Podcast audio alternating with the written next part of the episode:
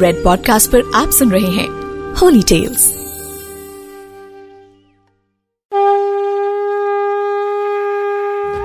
जय माता दी।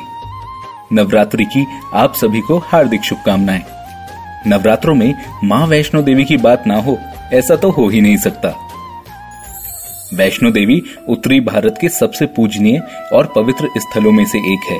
लगभग 5,200 फीट की ऊंचाई और कटरा से लगभग 14 किलोमीटर की दूरी पर स्थित इस भव्य मंदिर में हर साल लाखों श्रद्धालु माता के दर्शन के लिए आते हैं। नमस्कार, मैं हूँ हिमांशु शर्मा और आज मैं आपको सुनाऊँगा माँ वैष्णो देवी की दो अत्यधिक प्रचलित कथाएँ। एक बार पहाड़ों वाली माता ने अपने एक परम भक्त, पंडित श्रीधर की भक्ति से प्रसन्न होकर उसकी लाज बचाई। और पूरी सृष्टि के सामने अपने अस्तित्व का प्रमाण दिया। कटरा कस्बे से लगभग दो किलोमीटर की दूरी पर स्थित हंसाली गाँव में माँ वैष्णवी के परम भक्त श्रीधर रहते थे। वो निसंतान होने के कारण अक्सर दुखी रहा करते थे। एक दिन उन्होंने नवरात्रि पूजन के लिए कुंवारी कन्याओं को बुलाया। माँ वैष्णो भी कन्या के वेश में उन्हीं कन्याओं के बीच आ बैठी। पूजन के बाद सभी कन्याएँ तो अपने घर चली गईं, पर माँ वैष्णो देवी वहीं रह गईं। और वो श्रीधर से बोली, जाओ श्रीधर, सबको अपने घर भंडारे का निमंत्रण दे आओ।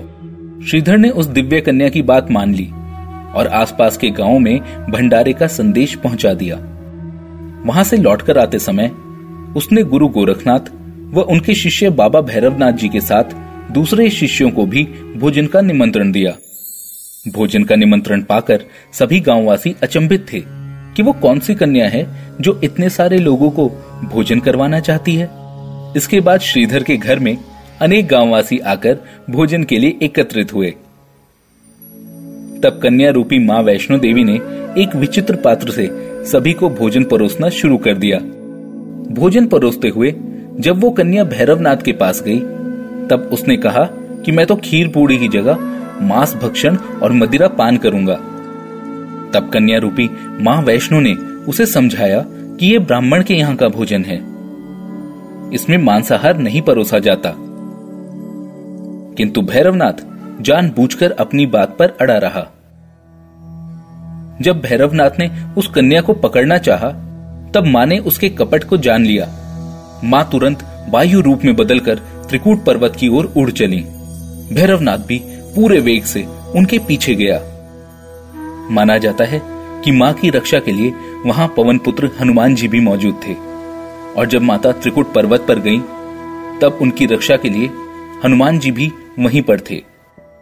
काफ़ी देर के बाद जब हनुमान जी को प्यास लगी तो माता ने उनके आग्रह पर धनुष से पहाड़ पर बाण चलाया जिससे एक जलधारा निकली और तब हनुमान जी ने अपनी प्यास बुझाई।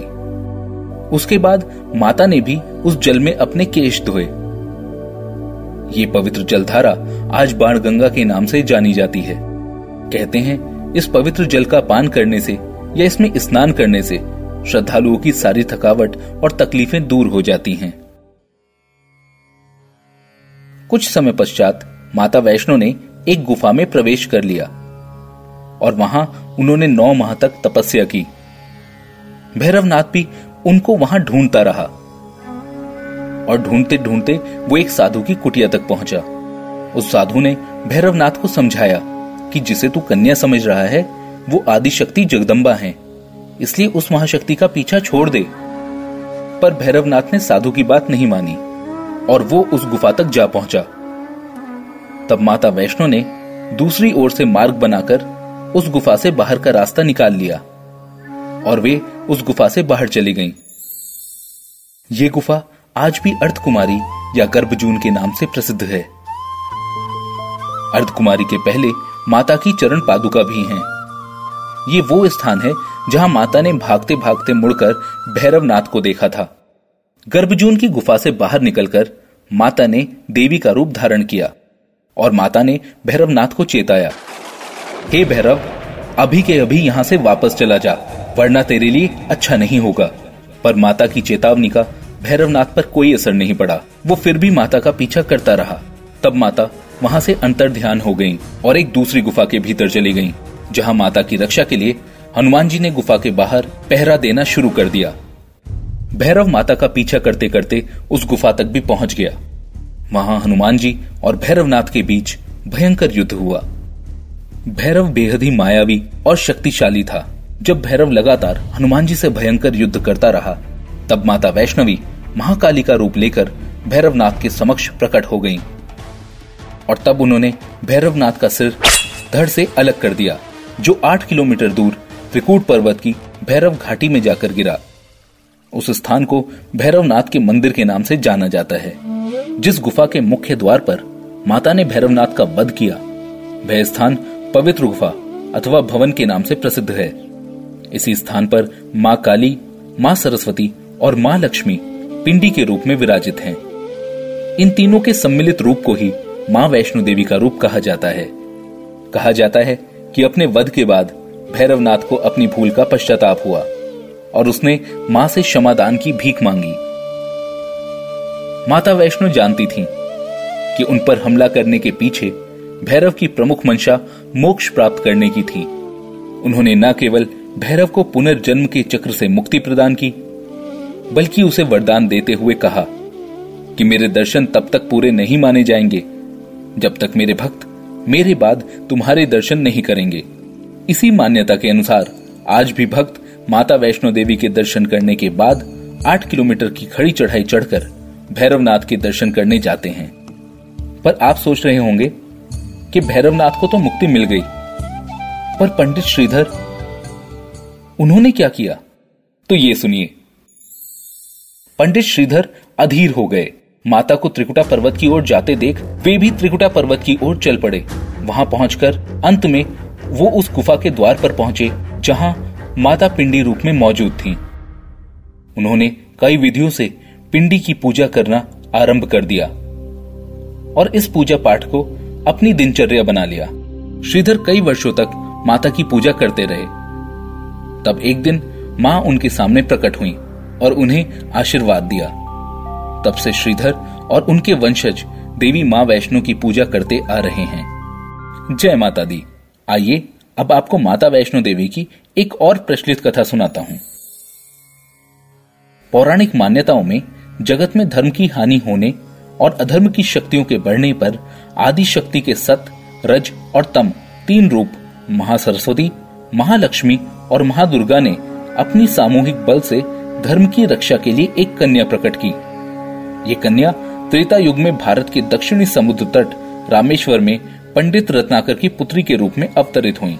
कई सालों से संतानहीन रत्नाकर ने बच्ची को त्रिकुटा नाम दिया।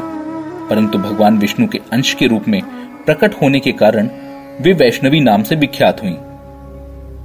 लगभग नौ वर्ष की आयु होने पर उस कन्या को जब ये मालूम हुआ कि भगवान विष्णु ने भी इस भूलोक में भगवान राम के रूप में अवतार लिया है, तब वे भगवान श्री राम को पति मानकर उनको पाने के लिए कठोर तप करने लगी।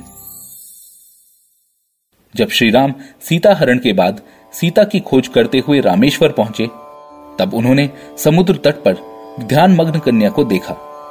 उस कन्या ने भगवान श्री राम से उन्हें अपनी पत्नी के रूप में स्वीकार करने को कहा। पर भगवान श्री राम ने उस कन्या से कहा कि उन्होंने इस जन्म में सीता से विवाह कर एक पत्नी व्रत का प्रण लिया है। पर कलयुग में मैं कल की अवतार लूँगा और तुम्हें अपनी पत्नी रूप में स्वीकार करूँगा। तब तक तुम हिमालय स्थित त्रिकुट पर्वत की श्रेणी में जाकर तप करो और भक्तों के कष्ट और दुखों का नाश कर जगत का कल्याण करती रहो। इसीलिए जब श्री राम ने रावण के विरुद्ध विजय प्राप्त की, तब माता ने नवरात्र मनाने का निर्णय लिया। इसीलिए उक्त संदर्भ में लोग नवरात्र के नौ दिन की अवधि में रामायण का पाठ करते हैं। श्री राम ने वचन दिया था कि समस्त संसार द्वारा माँ वैष्णो की स्तुति गाई जाएगी और त्रिकुटा वैष्णो देवी के रूप में प्रसिद्ध होंगी तथा सदा के लिए अमर हो जाएँगी। इसीलिए भक्तों का मानना है कि वैष्णो देवी के भवन में माँ साक्षात विराजमान है। जय माता दी। मैं हूँ हिमांशु शर्मा और आप सुन रहे हैं ब्रेड पॉडकास्ट पर होली टेल्स। ऐसे और कई किस्सों के लिए लॉग ऑन करें the astrologic dot com. You are listening to Red podcast holy tales return by Himanshu Sharma audio design by Ayush Mehra send your feedback and suggestion writers at podcast at Red F M dot I N